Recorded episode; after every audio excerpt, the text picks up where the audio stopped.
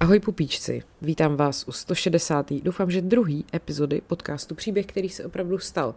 Já jsem Markéta, stále jsem lehce hlasově indisponovaná, ale začíná mi to připadat velmi sexy.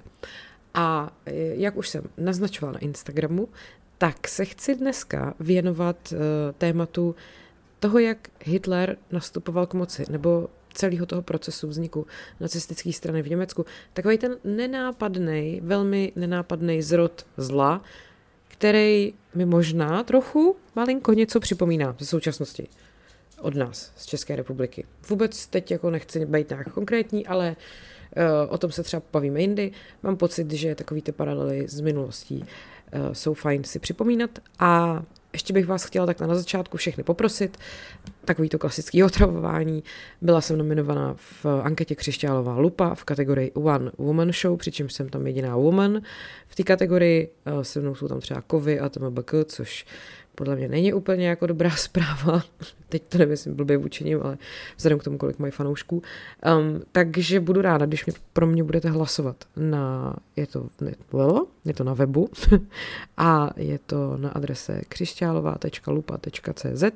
Když tam zakliknete příběh, který se opravdu stal, tak vám budu velmi vděčná, protože já chci, aby tuhle kategorii konečně vyhrála Woman a byl to příběh, který se opravdu stal, jestli mi rozumíte. Tak uh, konec proma, Eh, samozřejmě taky budu ráda, řekla jsem konec proma, není to konec proma, samozřejmě taky budu ráda, když si koupíte moji knížku Co vás v dějáku nenaučili, která vychází z nějakých epizod tohohle podcastu a vlastně se v ní dozvíte, jak to tady bylo u nás v Československu od roku 48 do roku 89 podano, podáno jako mnou, mým nějakým stylem, a, takže to snad nebude úplně jako v dějepise ve škole, nebo vlastně vůbec to nebude jako v dějepise ve škole. A poslední věc, samozřejmě, kdybyste si chtěli předplatit bonusové epizody, vycházejí dvě týdně na kanálech herohero.co lomeno podcast příběhy nebo na kanále piky.cz lomeno paní královna. Na obou kanálech vychází to tež. Každý týden dvě epizody, kdybyste prostě si to chtěli předplatit, protože vám tohle není dost, kdybyste mě chtěli podpořit, protože vám nejsem dost, teda jsem tohle, no rozumíte, tak eh, prosím to udělejte, budu moc ráda. Děkuji vám všem za podporu, za zprávy, za spoustu pochval i za kritiku a vrhneme se na to. Takže epizoda, dnešní epizoda, bože, dnešní epizoda uh, je o tom, jak Hitler nastupoval k moci.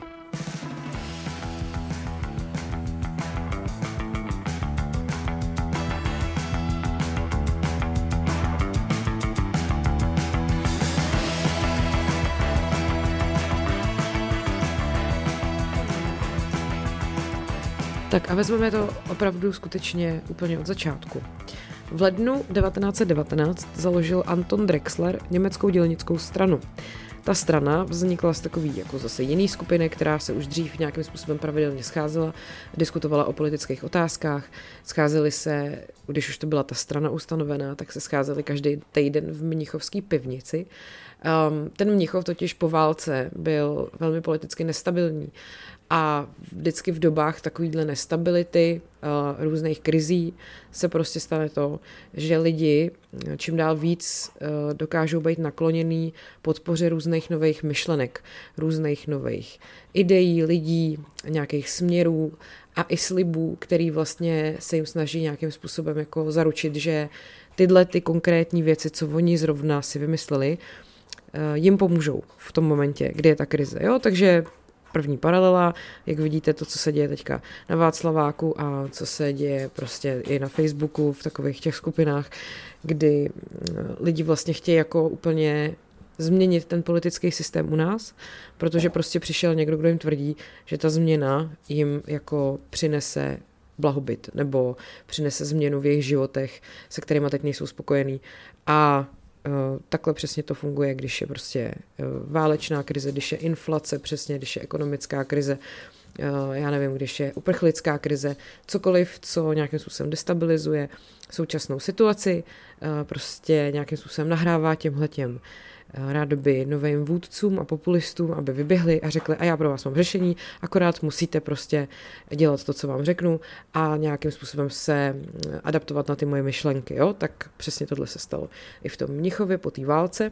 Ta strana tehdy prosazovala řadu myšlenek, velmi jako jak bych to řekla, hodnotných, což bylo třeba, teď to myslím samozřejmě z legrace, nepřátelství k Versajské smlouvě, velký naopak přátelství k nacionalismu, pak takový ty obavy o morální úroveň národa a taky obavy o kulturu, která se měnila a pak samozřejmě velmi extrémní antisemitismus, nenávist uh, k židům.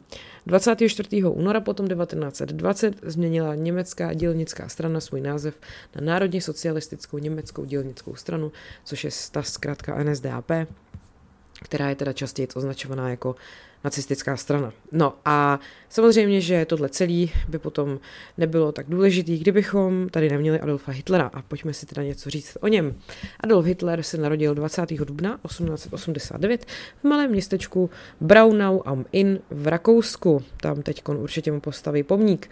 Eh, v roce 1913 se Hitler přestěhoval do Mnichova a po vypuknutí první světové války v roce 1914 narukoval do německé armády. Byl zařazený do 16. bavorského záložního pěšího pluku a sloužil jako běžec, který přinášel zprávy na frontu a z fronty. Byl ve válce dvakrát zraněn, bohužel jenom zraněn. Dovedete si představit, jaký by bylo asi 20. století, kdyby Hitlera tehdy v té válce zabili, kdyby prostě Hitler nebyl. To mi přijde jako hrozně zajímavá představa paralelní reality. Jako Tyjo, to bych úplně asi chtěla, aby někdo sfilmoval 20. století bez Adolfa Hitlera. No. Eh, každopádně teda jenom byl zraněný a zatímco se v nemocnici zotavoval z toho druhého zranění, bylo vyhlášeno příměří a válka skončila. Měl kliku hajzl a po válce se teda vrátil do toho Mnichova, pak pracoval pro armádu jako instruktor v informačním oddělení a jeho úkolem bylo právě podporovat nacionalismus a antikomunismus mezi vojákama a infiltrovat malý politické strany. A díky této práce se Hitler poprvé zúčastnil právě schůze německé dělnické strany 12. září 1919. Pustil se do diskuze s hlavním řečníkem akce a ten Drexler, ten zakladatel, na který ho udělali dojem, ty Hitlerovy body a řečnické schopnosti, ho pozval do té strany. Tam Hitler vstoupil a potom i do výboru německé dělnické strany.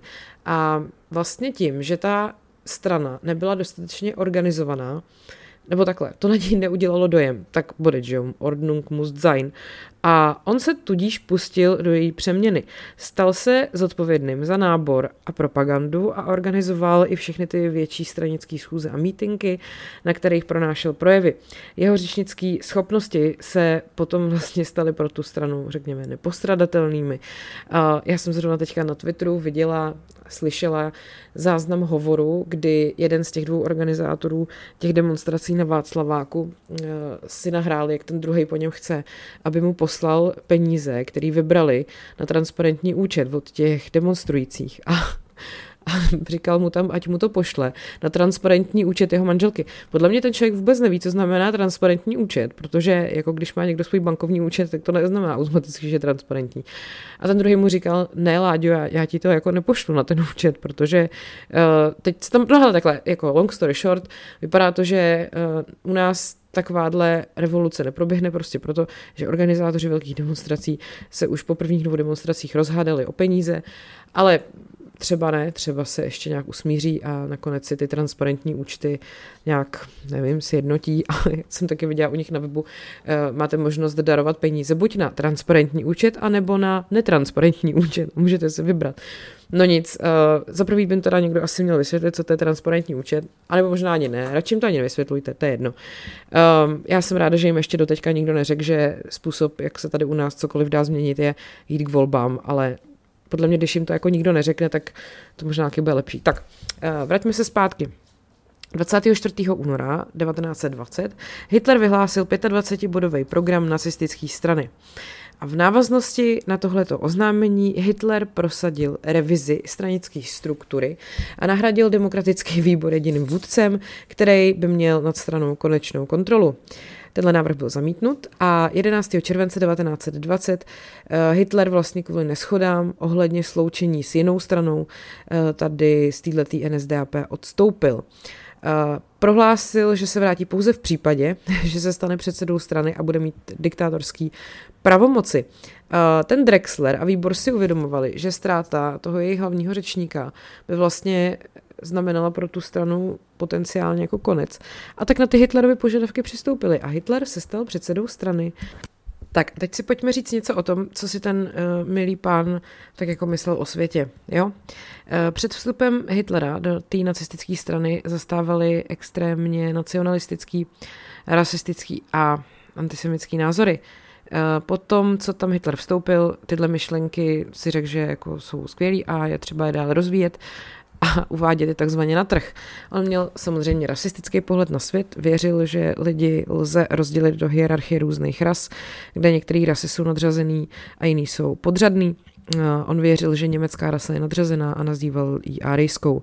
Hitler a nacisti považovali Židy za podřadnou rasu lidí, která si dala za cíl oslabit ostatní rasy a ovládnout svět. Hitler věřil, že Židi jsou pro německou árijskou rasu obzvlášť destruktivní a nemají v nacistickém Německu místo. Chtěl Německo zbavit taky postižených, homosexuálů, Romů a Sintů a dalších menšin, který nezapadali do jeho představy o arijské rase. Nacisti tyhle skupiny označovali jako asociální. Hitler byl taky extrémní nacionalista, věřil, že německá arijská rasa by měla dominovat. Jeho politika tak takzvaná jako expanzionistická, vlastně usilovala o takzvaný Lebensraum pro německý národ, neboli jako životní prostor pro ten vyvolený německý národ, který měl být jako mnohem větší, než je prostě rozloha Německa samozřejmě. Chtěl prostřednictvím programů, jako byly třeba Hitlerjugend, nebo bylo Hitlerjugend, vytvořit generaci mladých Arijců, kteří byli fyzicky zdatní a zcela poslušní a věřil, že tahle politika sjednotí Německo a zajistí mu pozici nejsilnějšího národa na světě. A všechny tyhle myšlenky Hitler rozvíjel a pak zveřejňoval ve svých knihách Mein Kampf, ta vyšla v roce 1925, a Zweites Buch, takže druhá kniha, eh, která vyšla v roce 1928 a pak samozřejmě ve všech těch projevech po celou dobu svojí vlády. No, pak tady je důležitý moment, takzvaný Mnichovský puč. To se stalo 8. listopadu 1923. Eh, Hitler se pokusil provést vojenský převrat a svrhnout Výmarskou republiku. Tenhle puč se nazýval Mnichovský, i když někdy bývá označovaný i jako pivovarský puč. Eh, v průběhu roku 23 udeřila hospodářská a politická krize. Nacistická strana a další nacionalisti věřili, že ozbrojený převzetí moci v Bavorsku by mohlo právě svrhnout republiku. Hitler a nacistická strana ve spolupráci s dalšími osobnostmi, jako byl generál Ludendorff a Gustav von Kahr, sestavili plán pokusu o ten vojenský převrat. Hele, tak v téhle fázi zatím nejsme, jo, ale když uh, se vedou takový ty rozhovory s těma demonstrantama na Václáku. Co s demonstrantama? Když pan super prostě člověk uh, Reichl v rozhovorech říká, že tahle vláda podá demisi a když oni mu řeknou, a co když ta vláda nepodá demisi a řeknou mu, jediný způsob, jak tuhle vládu změnit, je prostě zvolit si jinou v normálních volbách demokratických. A on řekne, no tohle jako na to nemůžeme čekat, že jo. A oni řeknou, no a tak jak byste to udělal? A on, no normálně prostě uh, bude se chodit jako demonstrovat, bude se chodit stávkovat a ta vláda se prostě svrhne, jo. Takže uh, tohle je přesně ten moment, jo? Tam v Německu si řekli, že takhle to přesně udělají. Taková ta sympatická paní na Václaváku v rozhovoru, když se jí pan Bartoníček z aktuálně CZ ptal, eh, jak by to teda právě chtěla udělat a jestli by teda nebylo dobrý počkat na ty volby, tak ona mu na to opáčila. Hitler se ptal, Lenin se ptal, tak tady to je přesně ono, jo? Takže ano, Hitler se neptal a uh, on vlastně v srpnu 23 ten plán byl připravený a byly schromážděny zbraně a dopravní prostředky a na pokyn bavorského parlamentu se všichni účastníci tohoto plánu vydali na pochod do Berlína, aby se chopili moci. Jo? Takže uh, možná, že tohle nás taky čeká v brzké budoucnosti, nechci vás strašit samozřejmě a pokračujeme dál. Takže teda jsme ve fázi pochodu na Berlín. V listopadu 23 si účastníci plánu, kromě Hitlera samozřejmě, začali rozmýšlet, jestli opravdu tady ten pochod jako chtějí uspořádat, když se dozvěděli, že armáda v Berlíně bude vládu bránit. Hitler byl ale rozhodnutý, že plán bude pokračovat. 8. listopadu 1923 pochodoval do Mnichovský pivnice, kde měl von Kahr projev. Hitler prohlásil, že má v úmyslu převzít vládu a zahájit národní revoluci. Von Kahr toho Hitlera podpořil pod hrozbou použití zbraně, ale jakmile Hitler odešel vyřešit neschody mezi tou svojí stranou a vojákama, tak, tak ten von Kahr tu svoji podporu odvolal řekl, že nacistická strana je zakázaná, nebo takhle, donutil bavorskou vládu říct, že nacistická strana je zakázaná organizace a následujícího rána 9. listopadu 23 vedl Hitler demonstraci ulici Má Mnichova s cílem ovládnout budovu ministerstva války a ozbrojená policie jim zablokovala cestu a na obou stranách propukly násilnosti. 14 nacistů a 4 policisti byli zabití. Hitler z místa činu uprchnul a o dva dny později, 11. listopadu 1923, ho zatkli. Byl poslaný do vězení v Landsbergu a postavený před soud za velezradu. Proces s Hitlerem potom probíhal od 26. února do 1. dubna 24. Byl shledaný vinným z velezrady, ale díky tomu, že ten soudce, který ho soudil, byl vstřícný, ho odsoudil jenom k pouhým pěti letům vězení. A z těch pěti let si Hitler odseděl pouze devět měsíců. Po devíti měsících Hitler eh, byl propuštěný z vězení, už byl vlastně před porodem svých nových myšlenek, že? A nemohl to již déle udržet. Tak, eh, během devíti let, mezi lety 1924 a 33, se nacistická strana proměnila z malý násilnický revoluční strany v největší volenou stranu v říšském sněmu. Uh, tak a teď teda, jak to bylo dál s Hitlerem, uh, potom Mnichovským puči a po vězení. On eh, vlastně, když byl ve vězení, tak eh, dočasný vedení té strany převzal Alfred Rosenberg. Je to pradědeček Roberta Rosenberga. Ne, dělám si legraci. Rosenberg byl neefektivním vůdcem a strana se v těch klíčových otázkách během jeho vedení rozdělila. A neúspěch toho mnichovského puče Hitlerovi vlastně ukázal, že převzít moc silou úplně jako nejde. Rozhodl se proto změnit taktiku a místo toho se zaměřil na to, že získával podporu pro tu svoji stranu klasickou demokratickou cestou, takže vlastně pracoval na tom, aby byl demokraticky zvolený k moci. Jo? A tohle je takový ten argument Hitlerem, který se často používá eh, v různých debatách, kdy ty lidi řeknou, Hitlera taky zvolili demokraticky. Jo, tak jenom takhle, abyste znali i ten kontext. Eh, po svém propuštění z vězení 20. prosince 1924 Hitler přesvědčil bavorského kancléře, aby zrušil zákaz nacistické strany. Jak vidíte, tyhle ty lidi, kteří mu taky dláždili tu cestičku, uh, asi nejsou úplně bez viny, ať už je to ten soudce, který ho odsoudil na málo let, nebo je to přesně člověk, který se nechá přesvědčit, že původně zakázaná strana vlastně už uh, zase tak jako moc zakázaná být nemusí. No a v únoru 1926 potom uspořádal Hitler konferenci v Bamberku, uh, to je oblíbená destinace i Miloše Zemana. Uh, Hitler chtěl tu stranu znovu sjednotit a vytečil plán na příštích několik let. I když některé drobné neschody přetrvávaly, tak Hitlerovi se do značné míry vlastně podařilo sjednotit socialistickou a nacionalistickou stranu. Ten člověk prostě musel buď na ty lidi mít nějaký kompro, nějaký jejich nahatý fotky, nebo já si to neumím vysvětlit, jelikož to prostě není jako sympatický, charismatický lídr, který přesvědčuje, nebo asi nějakým způsobem pro ty lidi byl, ale je to strašně divný, že jo? protože jeho charisma je teda opravdu velmi jako nepřenositelné, ať už přes video nebo přes fotografie. No a v tom samém roce potom Hitler tu nacistickou stranu restrukturalizoval, jsem na sebe pyšná, já jsem to hezky řekla, aby byla efektivnější. Takže nacistická strana nejdřív přijala nový rámec, který rozdělil Německo na regiony zvaný Gaue. Gaue je teda množný číslo, jo. A teď každá ta Gau uh, měla svého vůdce Gauleitera. A každá Gau se ještě dělila na dílčí útvary zvaný Kreise. A ty krajze, čili jednotné číslo krajs, se uh, vlastně měly zase každá svého vůdce, který se nazýval Kreisleiter. A každá krajs se pak dělila na ještě menší sekce, z nichž každá měla svého vůdce a tak dále. Každá z těchto sekcí byla odpovědná té sekci nad sebou, přičemž Hitler stál na samém vrcholu téhleté pyramidy, téhleté strany a měl nejvyšší autoritu a stoprocentně i nejmenšího pindíka. Na cestě taky zřídili nové skupiny pro různé profese, od dětí přes lékaře až po právníky. A jejich cílem bylo infiltrovat už existující společenské struktury, a pomoct vlastně straně získat víc členů a příznivců. A tyhle ty politické změny uh, změnily tu nacistickou stranu z polovojenské organizace, zaměřený na násilný svržení republiky, na organizaci, která byla zaměřená na získání moci prostřednictvím normálních demokratických voleb a podpory obyvatelstva. Jo? Jako takhle jednoduchý to vlastně je. Tak a teď pojďme se podívat na úlohu SA a SS protože polovojenskou organizací nacistické strany byly tzv. Sturm a Beilung, známější jako SA.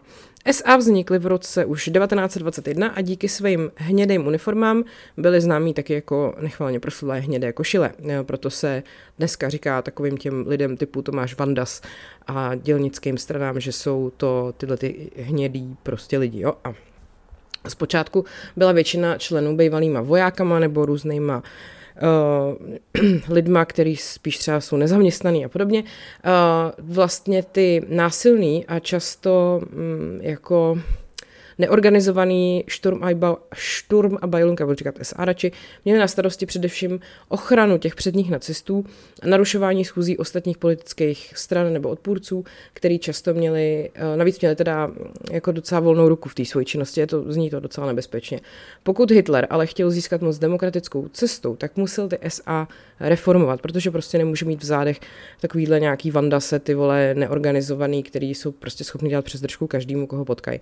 A rozhodl se změnit jejich pověst, docela chytré, že? Uh, byl přijat nový vůdce Franz von Salomon a na místo dřívější násilnický volnosti byl Salomon jako vodost jako přísnější a dal SA přesnic vymezenou roli.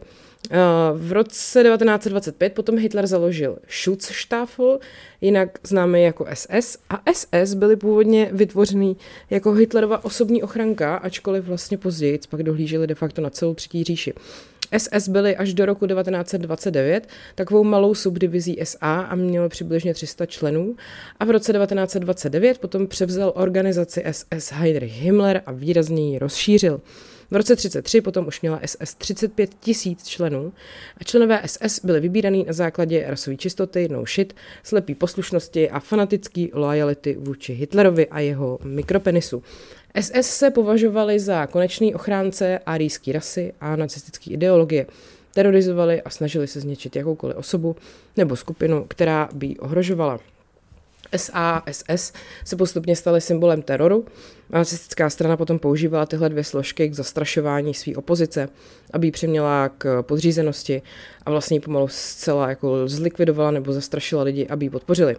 Tak a teď, jak to teda šlo dál. Eh, zatímco SA a SS sehráli svoji roli, nacisti se soustředili hlavně na zvyšování počtu svých členů prostřednictvím legitimní reklamy té strany. Dělali to vlastně prostřednictvím velmi jako jednoduchý a účinný propagandy. A nacisti začali prosazovat takový jasný poselství, který byly šitý na míru širokým okruhu lidí a jejich problémů. Jo? Taková prostě klasika populismus. Cílem propagandy bylo samozřejmě využít strachu lidí z nejistoty a nestability. Nepřipomíná vám to něco?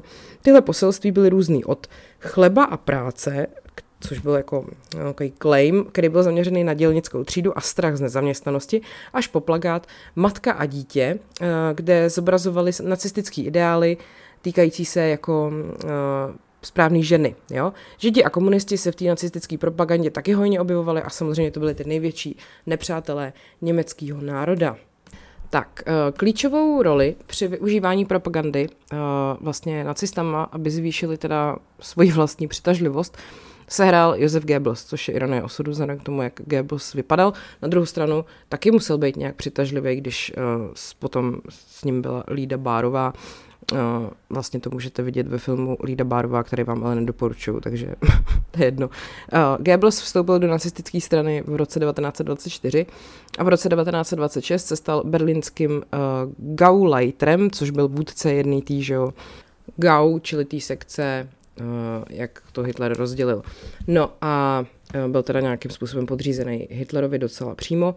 Tak a ten teda uh, vlastně používal kombinaci moderních médií, jako byly filmy a rozhlas a tradičních nástrojů kampaně, jako byly plagáty a noviny, aby oslovil co nejvíc lidí. A právě díky tomuhle tomu se začal vlastně budovat, nebo ten Goebbels začal budovat obraz Hitlera jako silného a stabilního vůdce, kterýho Německo potřebuje, aby se opět stalo velmocí. A tenhle ten Hitlerův obraz se znal se stal známým jako Hitlerův mýtus. A ten Goebbelsův úspěch nakonec vedl k tomu, že byl v roce 1933 jmenovaný říšským ministrem propagandy. Já tady vidím takový nějaký analogie k současnosti, bych řekla. Uh, taky jako někteří naši nejmenovaní politici mají své ministry propagandy, který využívají všechny možné média, aby z těch dotyčných politiků udělali v očích lidí silného vůdce, uh, který vlastně jako všem slibuje všechno a tak no.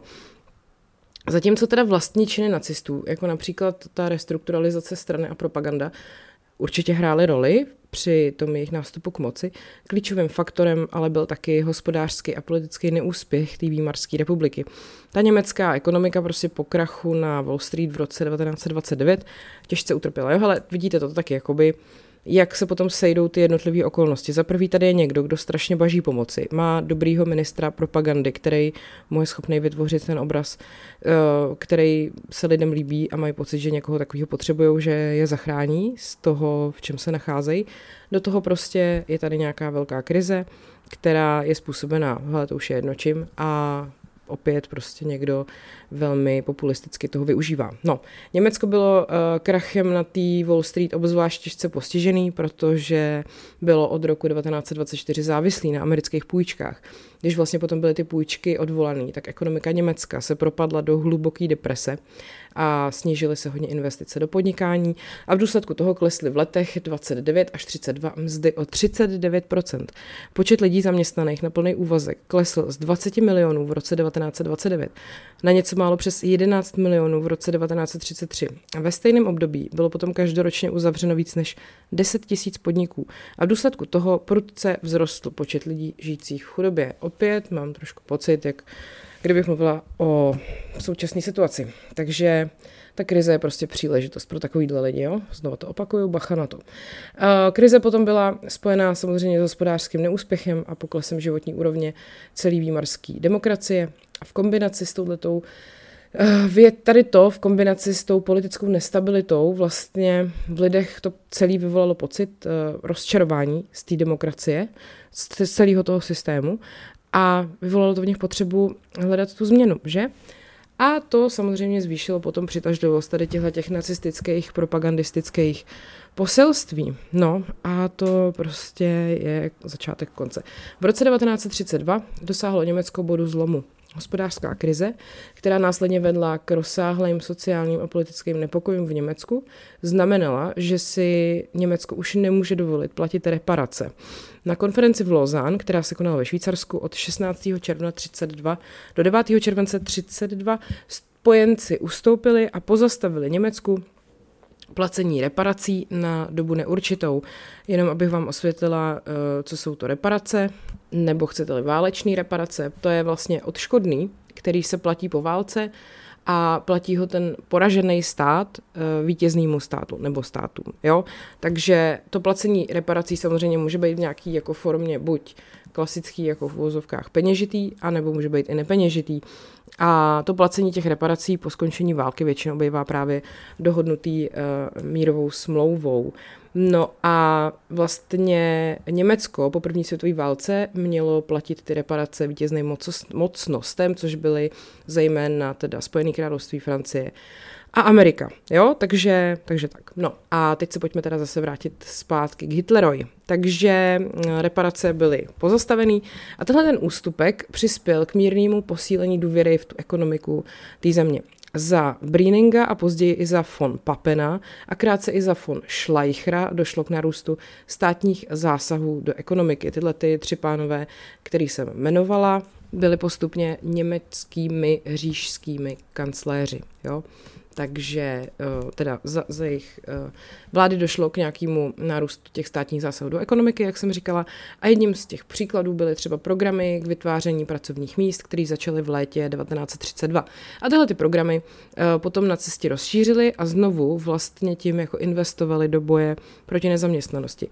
A e, tyhle ty malé věci nějakým způsobem e, rozjeli ten pozitivní vzestup té ekonomiky. E, vlastně to bylo jako, v té době to nebylo tak patrný až s odstupem času.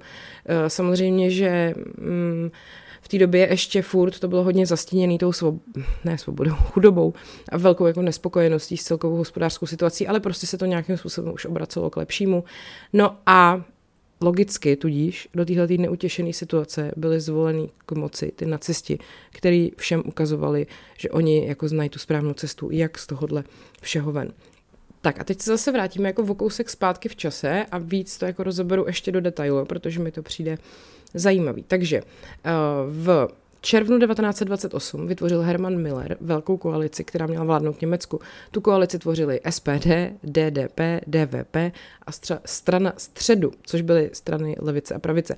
Miller měl jistou většinu 301 křesel z celkového počtu 491 a zdálo se, že ty strany jako odkládají svoje rozpory a spojují se pro to dobro Německa. Jo? To bylo takový docela pozitivní. Jenomže to pak nedopadlo. Oni se nedokázali shodnout na těch klíčových politických opatřeních a Miller uh, vlastně nedokázal získat podporu pro svoje zákony.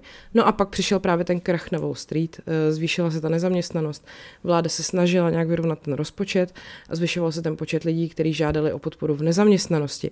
No a ta vláda se snažila jako nějakým způsobem dohodnout a prezident Hindenburg byl, tehdejší prezident byl velmi jako konzervativní pravicový politik a jemu se samozřejmě zase nelíbilo, že u moci je tehdy levicová SPD, je to jiná SPD než ta naše SPD nebo Okamurova SPD. Mm, každopádně Hindenburg odmítnul, že bude jakkoliv zasahovat do mm, nějakého eh, fungování ekonomiky země, a ten Miller vlastně rezignoval 27. března 1930. Pak přichází právě Heinrich Brüning a ten neměl většinu křesel v řížském sněmu, ale co se Hindenburg ho na rozdíl od Millera velmi jako respektoval. Uh, Breening uh, nakonec dosáhnul toho, čeho Miller nedosáhnul a vlastně vytvořil takový precedens uh, vládnutí pomocí prezidentských dekretů, jakože nebudeme úplně respektovat zákony, který máme, ale prostě vydáme nějaký dekret, který uh, nám pomůže něco udělat. Jo? Čímž se vlastně ta republika oddaluje od té parlamentní demokracie, protože je to takový bezprecedentní zásah do toho všeho. A nedá se to jako dělat furt, že, jo? že byste jen tak uh, si řekli, hm, tak teď se na ty zákony vysedem, vydáme takový dekret, který je vlastně ruší a jdeme dál. No. Uh, a s prohlubující se hospodářskou krizí Eh, ten Breening se nějak snažil jako efektivně vládnout, ale ten extremismus právě byl na vzestupu, protože lidi prostě nějakým způsobem zoufale hledali řešení, jak z té situace ven. No a když potom eh, se neschodli pánové Hindenburg a Breening ohledně zaopatření nezaměstnaných, tak pán Breening v roce 32 rezignoval a pak přišel uh, pan uh, von Papen, a pak přišel pan von Schleicher. Ten von Papen eh, souhlasil s tou konzervativní elitou německou, eh, která právě už byla v takovém tom módu chceme Hitlera. Jo? Konzervativní elita německá byla přesvědčená, že Hitler eh, je ten správný člověk, že Německo potřebuje autoritářského vůdce, který by stabilizoval zemi. A vlastně ten von Papen vyhlásil volby v listopadu 32 a doufal, že posílí Eh, hranici Německa proti komunismu a socialismu. A zatímco levicový a socialistické strany ztratily hlasy, tak eh, nacisti vlastně taky. Eh, naopak, tehdy posílili komunisti a získali v říšském sněmu o 11 křesel víc. Žádná strana ale zase neměla většinu. No a ten von Papen tím pádem byl zase jakoby neúspěšný. Na Češ se přišlo na to, že by možná bylo fajn, kdyby kancléřem byl Adolf Hitler, ale neměl by takovýto právo vládnout tím prezidentským dekretem. A Hitler to odmítnul a kancléřem se stal von Schleicher. A bez vlastní většiny v říšském sněmu vlastně ten von Schleicher na tom byl úplně stejně, jako na tom byl ten von Papen. Takže Hindenburg odmítnul udělit von Schleicherovi povolení vládnout dekretem, a von Schleicher vydržel v úřadu jenom měsíc. Tak, a teď se pojďme podívat na tu úlohu té konzervativní elity při nástupu těch nacistů k moci, jo? protože to mi přijde jako jedna vlastně z nejzajímavějších a bohužel i nejfatálnějších věcí na celém tomhletom. Ta konzervativní elita představovala takovou tu starou vládnoucí třídu a novou podnikatelskou třídu ve výmarském Německu. V průběhu 20. let 20. století byli vlastně pořád víc frustrovaný Eh, tím, že se nějakým způsobem pořád táhle ta hospodářská a politická nestabilita v té zemi, že neměli jako svoji reálnou moc a že byl na vzestupu komunismus. Věřili, že návrat k takový tý starý dobrý autoritářský vládě je pro Německo jedinou stabilní budoucností, která ochrání jejich moc a peníze. Mně to spíš přijde, jak kdyby si prostě přáli nějakého jako cara nebo císaře nebo tak, jo, že vlastně se jim moc nelíbila taková ta klasická demokracie. No a prvním krokem k této vlastně k této autoritativní vládě bylo právě to, že Hindenburg stále častěji používal ten článek 48, který byl v letech 25 až 31 použitý celkem 16krát a v roce 31 se to pak zvýšilo na 42 použití a přitom těch zákonů bylo přijato pouze 35 za ten rok a v roce 32 potom ten článek použil 58krát. A abych teda ještě jenom to rychle dovysvětlila, jestli jsem to předtím vysvětlila málo, tenhle ten článek 48 Výmarské ústavy, on prostě umožňoval tomu prezidentovi za určitých okolností přijmout nouzový opatření bez, bez souhlasu toho říšského sněmu, jo? takže prostě obejít fakt jakoby tu vládu. A to je prostě cesta vlastně od jako klasické demokracie, že jo. No a jak jsem teď vypočítala, tak bylo použit, jako byl používaný fakt už jako hodně často. No a druhým krokem té konzervativní elity směrem k té vládě autoritáře bylo napomáhání právě té nacistické straně k získání moci. Uh, oni vlastně, i ta konzervativní elita, i ta nacistická strana, měli takového společného nepřítele, což byla ta politická levice. Mm, ale jelikož Hitler kontroloval masovou podporu té politické pravice, tak ta konzervativní elita věřila, že může Hitlera a jeho podporu využít k tomu demokratickému převzetí moci. Takže jakmile se Hitler dostane k moci, tak vlastně zničí tu politickou levici, kterou ty konzervativci nemají rádi. A zničení politické levice by vlastně pomohlo potom odstranit i většinu politických odpůrců a, a tak dále. No jenomže eh, jakmile Hitler uh, odstranil levicovou socialistickou opozici uh, a zničil vlastně tu Výmarskou republiku, tak eh, konzervativní elita se domnívala, že bude moct Hitlera nahradit a jmenovat vůdce podle svého výběru. Lol. Když potom Hitlerovi ve volbách v listopadu 32 ubejvalo hlasů, právě tím, že se hodně jako ke slovu dostávali ty komunisti, tak konzervativní elita věděla, že prostě toho Hitlera a ty nacisty musí využít a co nejrychleji, aby Hitlera jmenovali kancléřem. Um, Von Papen a vlastně syn prezidenta Hindenburga, Oskar von Hindenburg, se tajně sešli a podpořili Hitlera, aby se stal kancléřem. A svoji podporu Hitlerovi vyjádřili třeba uh, taky skupina významných průmyslníků, včetně Hjalmara Šachta a Gustava Krupa. A podpora těchto osobností vlastně měla zásadní význam pro tehdejší Hindenburgovo rozhodnutí jmenovat Hitlera kancléřem. Jenomže uh, po zvolení Hitlera kancléřem si ta konzervativní elita velmi brzy uvědomila, že Hitlera a jeho záměry špatně odhadla. Hitler potom složil přísahu jako německý kancléř 30. ledna 1933 a na cestě byli u moci. A to byl, přátelé, bohužel příběh, který se opravdu stal. Můžu v tom pokračovat, jakože co se pak dělo dál od roku 33 až do začátku války, tak si třeba napište, jestli by vás to zajímalo. Ale mě přišel zajímavý tady ten proces uh, toho, jak to šlo, protože ty věci se prostě dějou pořád stejně. A je úplně jedno, jestli to je ultrapravice, ultralevice, jestli se ten člověk jmenuje Hitler nebo se jmenuje Reichl.